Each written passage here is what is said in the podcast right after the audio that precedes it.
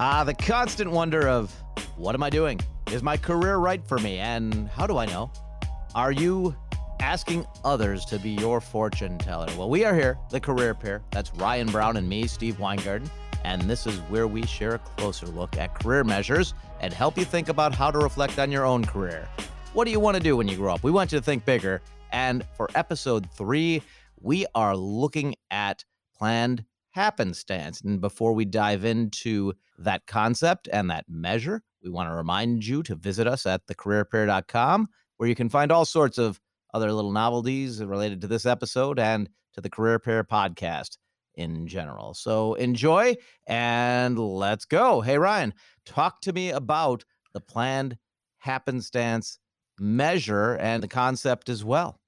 Yeah, thanks, Steve. Excited for this episode. I think a lot of people hear the word happenstance and they probably just think luck. Do people have more luck than I do? And I'm excited to bust that myth today because this is more about what you do with those opportunities than it is of luck itself. We're looking at the planned happenstance career inventory phci we will put the reference to the authors and the tool itself on our website so please feel free to check it out Steve, I mentioned this is more about what you do with luck than luck itself. What does planned happenstance mean to you?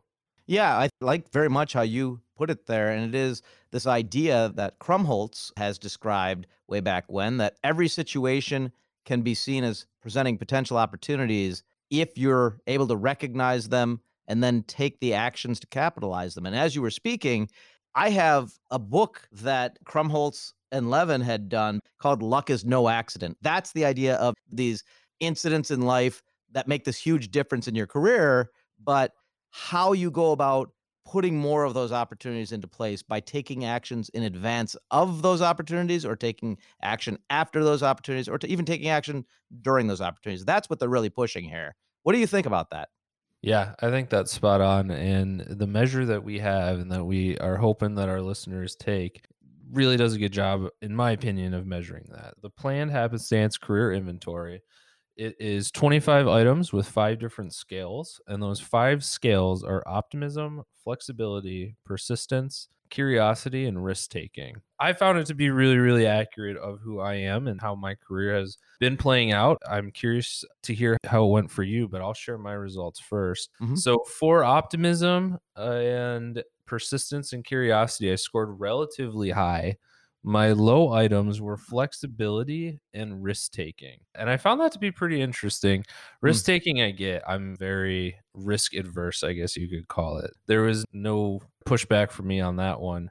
The flexibility and persistence I found pretty interesting because I think they kind of played into one another a little bit more than what I was expecting. I was low on flexibility, but high in persistence. But I think because I was high in persistence and I was trying to march towards a goal, that's ultimately what led me to being a little bit lower in flexibility. So I found a little bit of an interrelated type of thing going on with that one. But how did it go for you? Yeah, I hadn't taken it until you had mentioned to me that you were taking it. And so I went back and you had created a one to five scale because it wasn't necessarily there. And so I did the same thing. I took this and a few things came to mind, but I'll tell you in general, I was high on the scales. I was pretty much high across the board. There were a few items, and it's a 25 item measure. There were a few items that I was lower on, but I would say about 20, 22 of them were fives. Risk taking and curiosity were all fives. Then there were a few that were lower. I don't, I didn't have any ones. I think I had one, two most of these were on the top end of the scale for me with these particular questions. But I think it's important here to keep in mind what this inventory actually is and understanding that the items eh, that you'll get variation per individual as you would with any scale and that the items relate to careers so some of the things you were talking about it doesn't necessarily mean so the risk taking it sounds like we'll see for you that it's low whether it's this inventory or other inventories but with other pieces, we may see that in different circumstances, not related to careers, that you score a little bit differently. I think that's important to keep in mind here.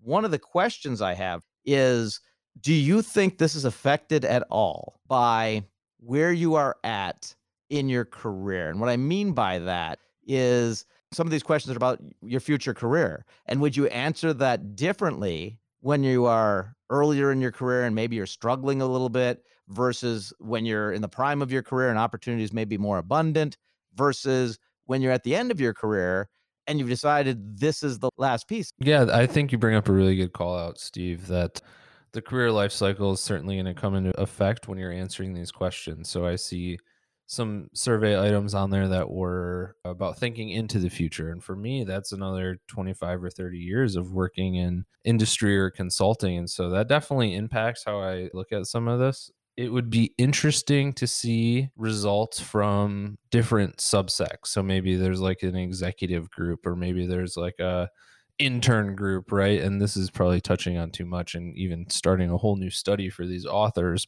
It would be very interesting to see how the different stages of the life cycle play out. Agreed. Yeah. And then pushing back on that, even though we were just talking about it, I think we have to be really conscious of the fact that when this theory, this idea of planned happenstance or just happenstance learning theory, when that came about, one of the implications there is your career is not about a single career decision. It's about the lifetime of pieces. And so I don't know that that fully counters this difference of where you are in the life cycle. I don't think it does, but I do think it's important to get at that point that this is really about learning. This is about exploring. This is about not thinking like, oh, this is my one single career decision and then getting stuck there, which I think a lot of people may face that. It's about remaining alert to opportunities. I think those are really some of the key things I like it. Yeah, I like it too. I think there's a lot of practical uses with this tool. And that's really what we're trying to get at, right? Is how do you use this to help develop your career or it provides more self-awareness to how you're in some of these situations in my opinion. Mhm. So if you're one of those people it's like, "Oh, I'm never the lucky person. I never end up in these situations." You might be. You, you're just not recognizing it. Maybe you're low on that optimism and you're not looking for those types of situations maybe if there is a situation that presents itself and you're low on risk taking like me, maybe that situation just went by you because you weren't ready to pull the metaphorical trigger on whatever it was that had to happen and get going on a new action there. So, potential to help people that are struggling in their career. Yeah, and I'm not even sure it's a metaphorical trigger. I think that's one of the things they're trying to push people away from. There's three steps to an unplanned event. There's before the unplanned event, you take actions that position you to experience it. During the event, you remain alert and sensitive to recognize potential opportunities. And then after the event, you initiate actions that enable you to benefit from it. You made a really good point, though, because one of the things I got sort of thoughtful on and didn't necessarily have an answer on is what would you do after you take the inventory? What if you're not high on the scales? What is a career counselor or an individual who's doing this on their own? What do you do with that inventory if you're scoring low on it? Does recognizing that blind spot help you to do the things you need to do in order to plan for the luck? Or does there have to be some other sort of cognitive coaching before that helps you reframe things? For me, the first step in change is awareness. So this will hmm certainly draw that awareness to it. Now you can't take this inventory and automatically become more flexible, right? Like you're not Right. just gonna flip a switch when she sees some measures and be able to be a, a totally different individual. But you can sit down, you can think through some situations that maybe you were in and and how they impacted you a little bit later down the road, and look for how you could do things a little bit differently moving forward. It's more about incremental small steps moving in the right direction than a flip the switch huge change. And I think that this tool and planned happenstance as a theory can really help an individual's career in that style. We're focused on very much the positive here, right? And I think one of the things to keep in mind is I kind of like what this is saying about things like choosing a major, where we don't necessarily want to force people to choose a career when they aren't ready and to feel like that's final. And actually, Krumboltz, who was a leader in this particular theory, makes a point that he had been employed as a gardener, a magazine salesperson, a chauffeur, a farmer, a drill press operator, an aluminum foundry worker, a cereal packager, a railroad loader, an elevator operator, a chemist's assistant, a pancake tester, which is a great one, book publisher's assistant, radio announcer, teaching assistant, tennis coach, camp counselor, career counselor, high school counselor, algebra teacher, military officer, test construction specialist, research psychologist, professor, and author. So his point is don't just get stuck, don't be finalized. But at the same time, we know there's so much out there, especially with like the cost of higher education these days, of hey, pick a major and get going in that and specialize. There is another side to this, but you and I are suggesting you've got to be able to be flexible and see your career in a bigger light and understand it's not just final and done. Yeah, I think that's a great point. Think of it as maybe a trajectory instead of a set path, right? You mean you're moving along a direction. That direction that you're trying to get to is success that's defined by you, but moving in the same direction with many different roads and you can get there a lot of different ways. I think that word trajectory is a great one.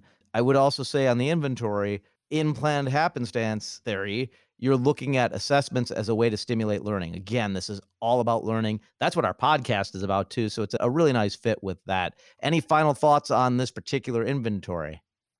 I like it. I would encourage others to go out there. I've always been a person who thought the harder you work, the luckier you get. And so when I saw that we were going to be covering this topic, I originally was set to be like, oh, luck isn't a thing. You got to work for your luck. But this is about what you do with your situation. And maybe that's what luck is in a different style of a definition. Keep your eyes peeled for cool opportunities if you're not already doing that and find ways to take advantage of it. What about you? What are your closing thoughts on this one, Steve?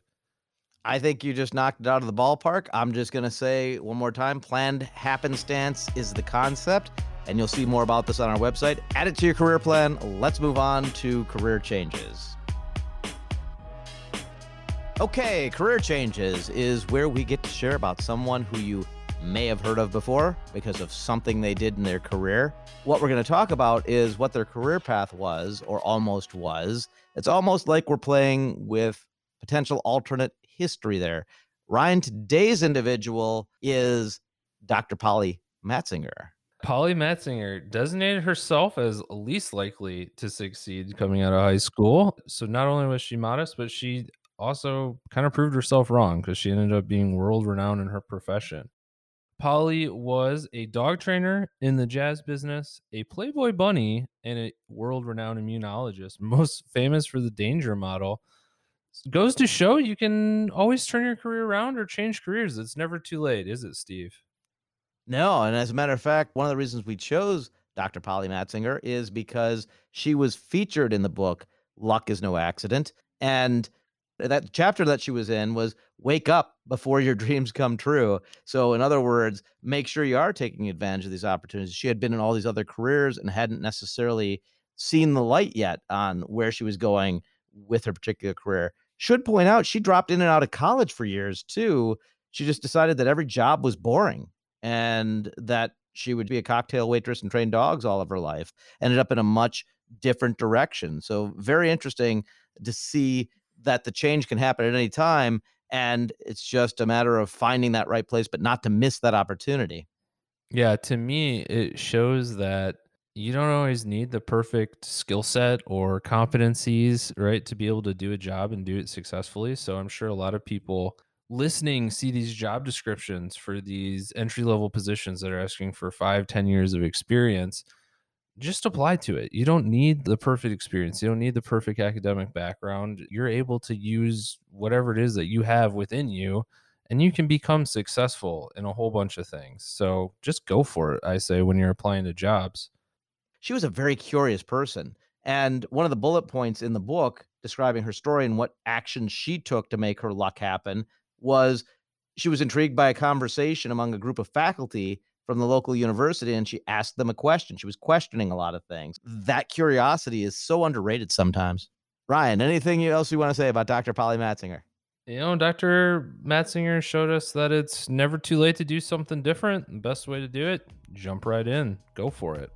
Yeah, Polly Matzinger just goes to show that career paths are not always singular or straight. And I think that fits with this planned happenstance concept. Your career path may yet take another direction. Hey, we want to thank you for listening, assuming that you did listen. Hopefully, we were able to provide a new reflection for your career, get you thinking a bit differently. As a reminder, check out the Career Pair podcast at thecareerpair.com. We're always happy to build a relationship and make some new friends and consider leaving us a review wherever you are listening. We especially like reviews and lists on Podchaser, so help us out there. Be well, be humane, be meaningful in your work and your causes. Take care. Thanks for listening, everybody.